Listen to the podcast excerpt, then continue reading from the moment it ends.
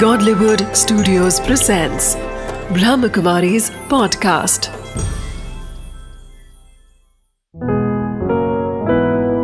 चले आध्यात्म की ओर बीके उषा दीदी के साथ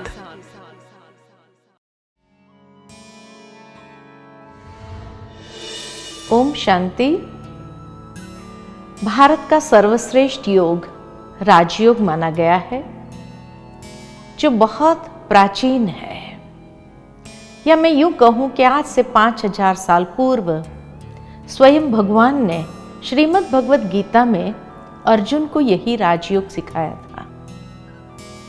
परंतु समय के अंतराल में धीरे धीरे अष्टांग योग आया, जो महर्षि पतंजलि के द्वारा भारत में सिखाया गया।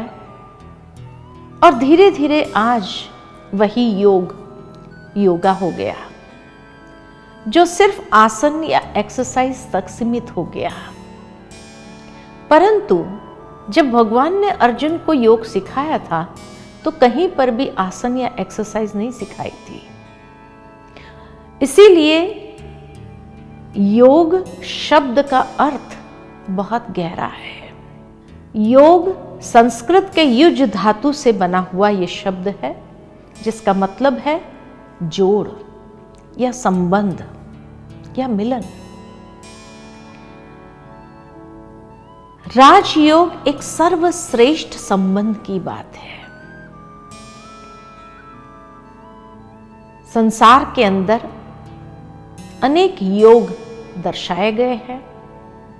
वहाँ तक कि श्रीमद् भगवत गीता में भी भगवान ने अर्जुन को हर अध्याय में अलग अलग योग सिखाए हैं।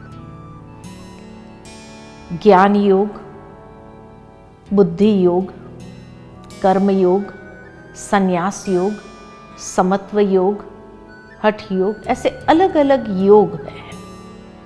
परंतु राजयोग माना जो सभी योगों का राजा है, या जिसमें सभी योग समाये हुए हैं। इसी योग को ज्ञान योग भी कहा जाता है। क्योंकि बिना ज्ञान के योग नहीं हो सकता है। योग का आधार ही है समझ। ज्ञान माना यथार्थ समझ। और जब आत्मा का सर्वश्रेष्ठ संबंध उस परमात्मा के साथ जोड़ना है तो नेचुरल है कि उसके लिए आत्मा की भी यथार्थ समझ चाहिए। तो पिता परमात्मा की भी यथार्थ समझ चाहिए। तो वो योग या संबंध जोड़ने की भी समझ आवश्यक है। इसीलिए इसी को ही ज्ञान योग कहा गया है। अर्थात कि मनुष्य की योग करते समय चित्त वृत्तियाँ कैसी होनी चाहिए? उसकी भावनाएँ कैसी होनी चाहिए?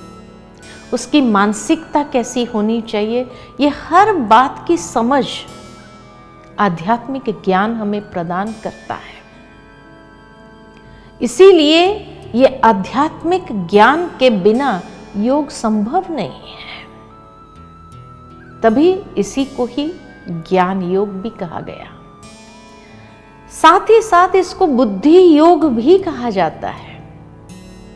क्योंकि आज मनुष्य की बुद्धि सबसे ज़्यादा विचलित है। तो बुद्धि योग का भाव ही है कि जहाँ बुद्धि को उस परमेश्वर के साथ जोड़ना है और जहाँ बुद्धि को जोड़ना है तो बुद्धि क्या करती है? कैसे हम बुद्धि को जोड़ सकते हैं? मन और बुद्धि की एकाग्रता किस तरह से जीवन में आती है, ये हमें योग सिखाता है। इसीलिए भगवान ने उसको समझाया कि हे अर्जुन, मन मना भव, और फिर कहा तो अपना बुद्धि का योग मुझ परमात्मा के साथ लगाओ। और उसके लिए विधि बताई कि सर्वधर्म परित्यज माम एकम शरणम ब्रज। अर्थात दैहिक धर्म से भी देह और दैहिक धर्म, जो हमारे अनेक प्रकार के जीवन के अंदर धर्म निभाने होते हैं। पारिवारिक धर्म, सामाजिक धर्म, ये अलग अलग धर्म है जो व्यक्ति को निभाना पड़ता है। तो सर्व धर्म को परित्यज, अर्थात देह सहित देह के सर्व संबंधों को भूल, तू अपने बुद्धि के योग मुझ परमात्मा में लगा। और वहीं पर अर्जुन का एक सवाल भगवान से था कि, हे प्रभु, ये मनुष्य की बुद्धि इतनी विचलित क्यों हो जाती है? तब दूसरे अध्याय में भगवान ने यही बात समझाई कि, हे अर्जुन, जब मनुष्य की बुद्धि अनेक प्रकार के विषयों का चिंतन करती है तो विषयों में आसक्त हो जाती है। आसक्ति से कामना उत्पन्न होती है और ये कामना पूर्ण न होने पर क्रोध की उत्पत्ति होती है। और क्रोध में वो अपनी स्मृति शक्ति को भ्रमित कर देता है और स्मृति शक्ति भ्रमित होने से योग परायण बुद्धि नष्ट हो जाती है। और इसीलिए ये बुद्धि विचलित हो जाती है। बाहर के दृश्य, अनेक प्रकार के विषय वासनाएँ, अनेक प्रकार की कामनाएँ, आसक्तियाँ, यही तो मनुष्य की बुद्धि को विचलित करने वाली है।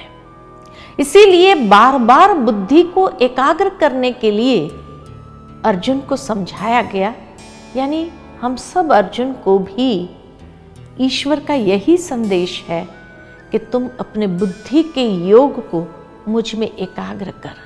तो मन मना भव, यानी मन भी सहज ईश्वर में लग जाएगा। इसीलिए इसको बुद्धि योग के बुद्धि को वश करने की विधि परमात्मा ने समझाई है। तीसरा, इसी को ही कर्म योग भी कहा जाता है। क्योंकि ये योग करने लिए हमें कोई कर्म का त्याग नहीं करना पड़ता है। परंतु यथार्थ कर्म योग का मतलब है कि कर्म करते हुए मनुष्य की मानसिकता बहुत श्रेष्ठ, अर्थात आत्मस्मृति में स्थित होनी चाहिए। गीता में भगवान ने अर्जुन को स्वधर्म का परिचय दिया।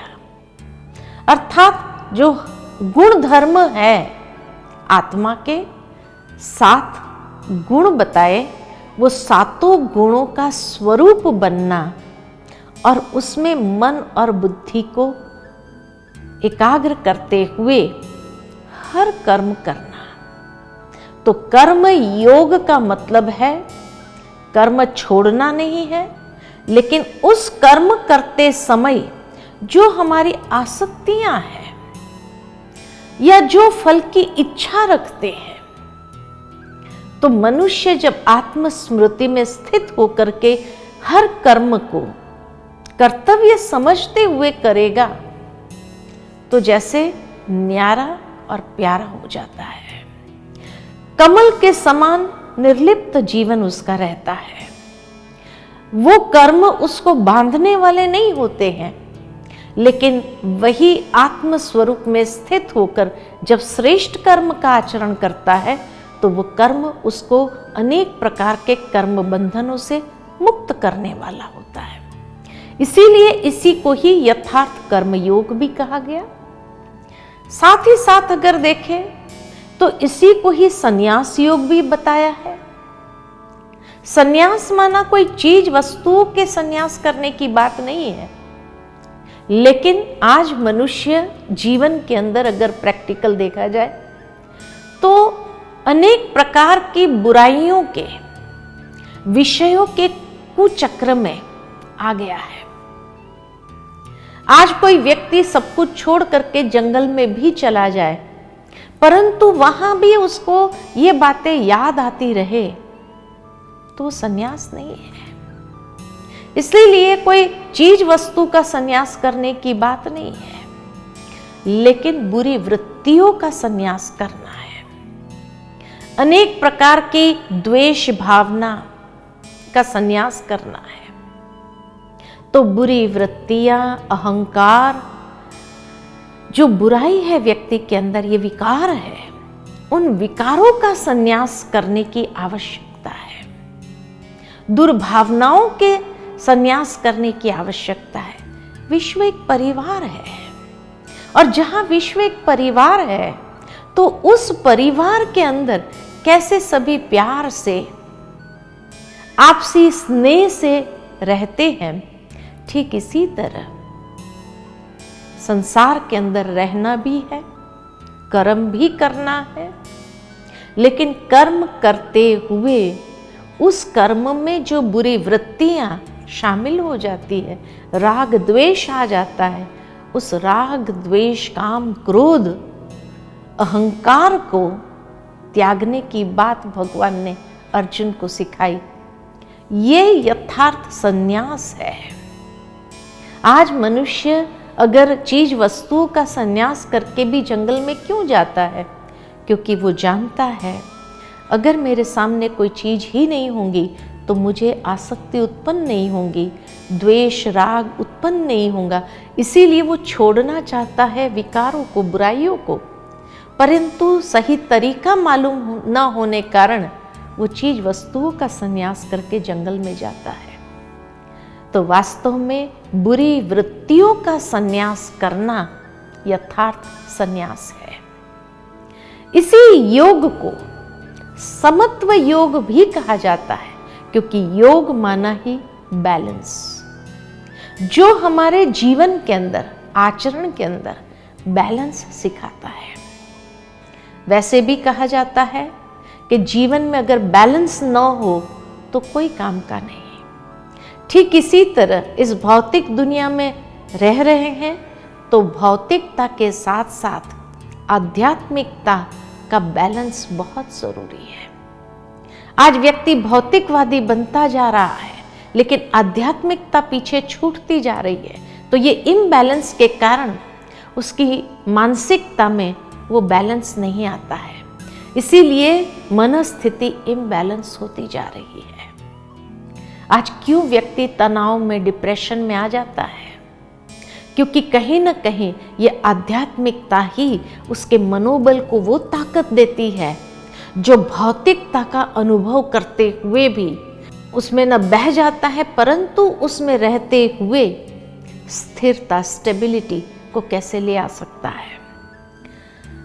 साथ ही साथ, व्यवहार और परमार्थ का बैलेंस बहुत ज़रूरी है। आज व्यक्ति व्यवहार कुशल होना चाहता है लेकिन बिना परमार्थ के व्यवहार कुशल कैसे होगा?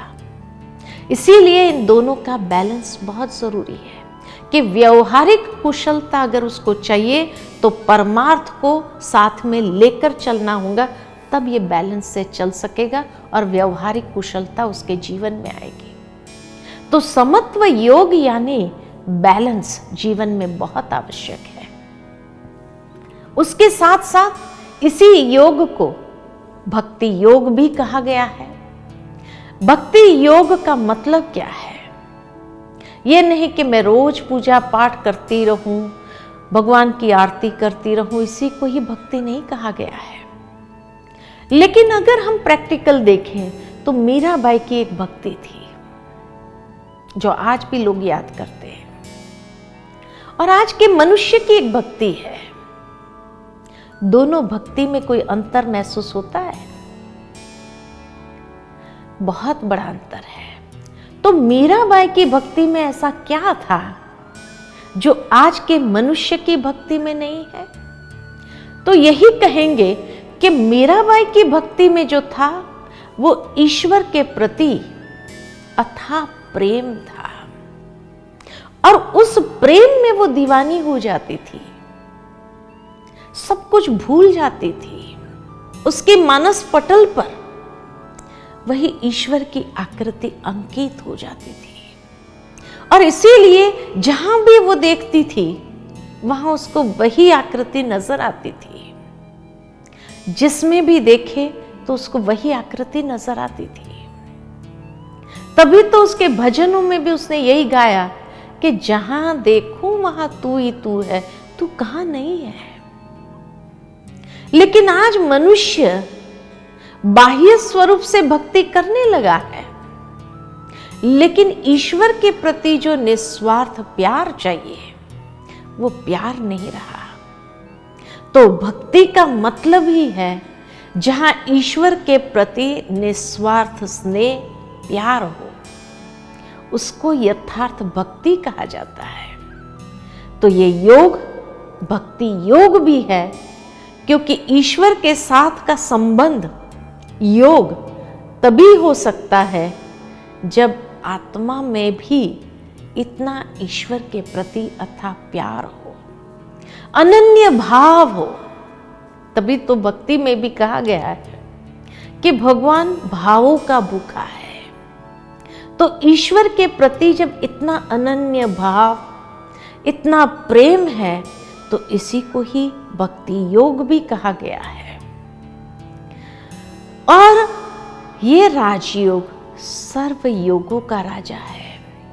राजा इसीलिए है कि पहली बात राजा अर्थात जो राज करता हो, आत्मा मालिक है तो जो व्यक्ति अपनी कर्मेंद्रिय के ऊपर राज कर सकता है, तभी वो मन को भी जीत सकता है। क्योंकि मनुष्य के मन को भटकाने वाली ये इंद्रियाँ ही तो है। इसीलिए इसको राजयोग कहा गया। आज कई लोगों की ये शिकायत ज़रूर रहती है, बैठते हैं भगवान को याद करने, लेकिन मन नहीं लगता है। मन कहाँ जाता है? देखा गया कि मनुष्य का मन हमेशा कोई ना कोई इंद्रियों के पीछे ही जाता है। कोई दृश्य देख लिए, उसके पीछे चला जाता है। कि ध्यान करने बैठते समय वो दृश्य याद आ जाता है। कानों द्वारा कोई बात सुन ली तो जब ध्यान करने बैठते हैं तो वो बात याद आ जाती है। मुख द्वारा ऐसी कोई बात कह दी, ध्यान करने बैठते समय वो बात याद आ जाती है कि मुझे उसको ऐसा नहीं भूलना चाहिए था। पश्चाताप करता है। रिग्रेट करता है। कोई माँ ने बच्चे को थप्पड़ मार दी, बाद में पछताती है, भगवान के सामने बैठती है तो बार बार उसके मन में यही बात आता है, नाहक मार दिया। तो मनुष्य के मन को भटकाने वाली ये इंद्रियाँ हैं।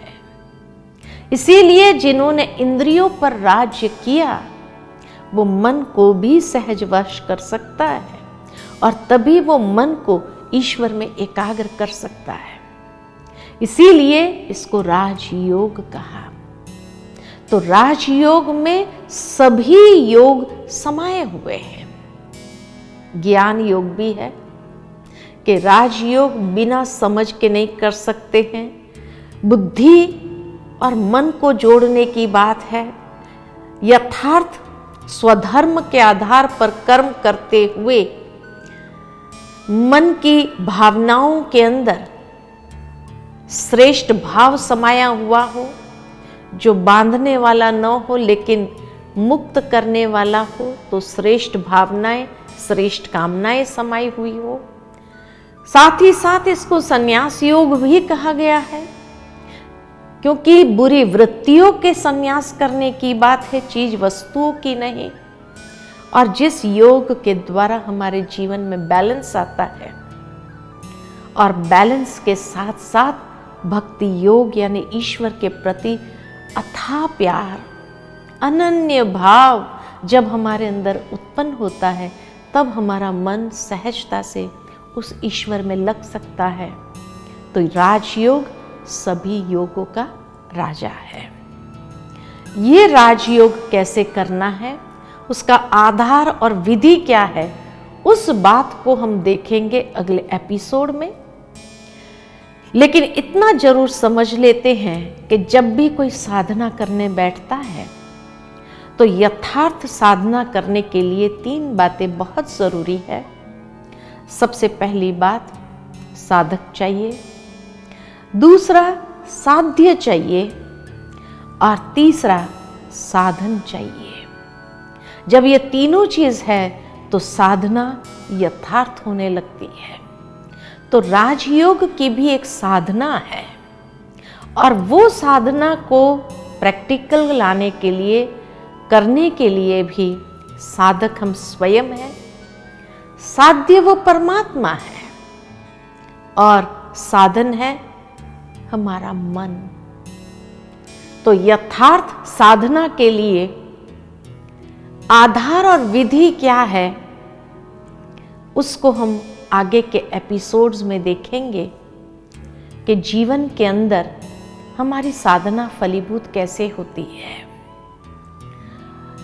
जीवन में किस तरह यथार्थ विधि अपनाने की आवश्यकता है, तब वो योग सहज हो जाता है, मुश्किल नहीं लगता है। वैसे भी हम सभी ने आत्मा का यथार्थ परिचय, कि आत्मा सतोगुण स्वरूप है तो साधक सतोगुण स्वरूप है। साध्य परमात्मा कौन है, ताकि मन हमारा भटके नहीं किसमें लगाऊँ, क्या लगाऊँ, कहाँ लगाऊँ, लेकिन परमात्मा का भी दिव्य स्वरूप। जैसे मैं आत्मा ज्योति स्वरूप हूँ तो मेरा पिता परमात्मा भी दिव्य ज्योति स्वरूप है। तो उस ज्योति स्वरूप बन करके उस ज्योति को याद करना और मन के अंदर श्रेष्ठ संकल्पों का निर्माण करना, तभी उस मन की शक्ति से हम ईश्वर के साथ अपने बुद्धि के योग को जोड़ सकते हैं।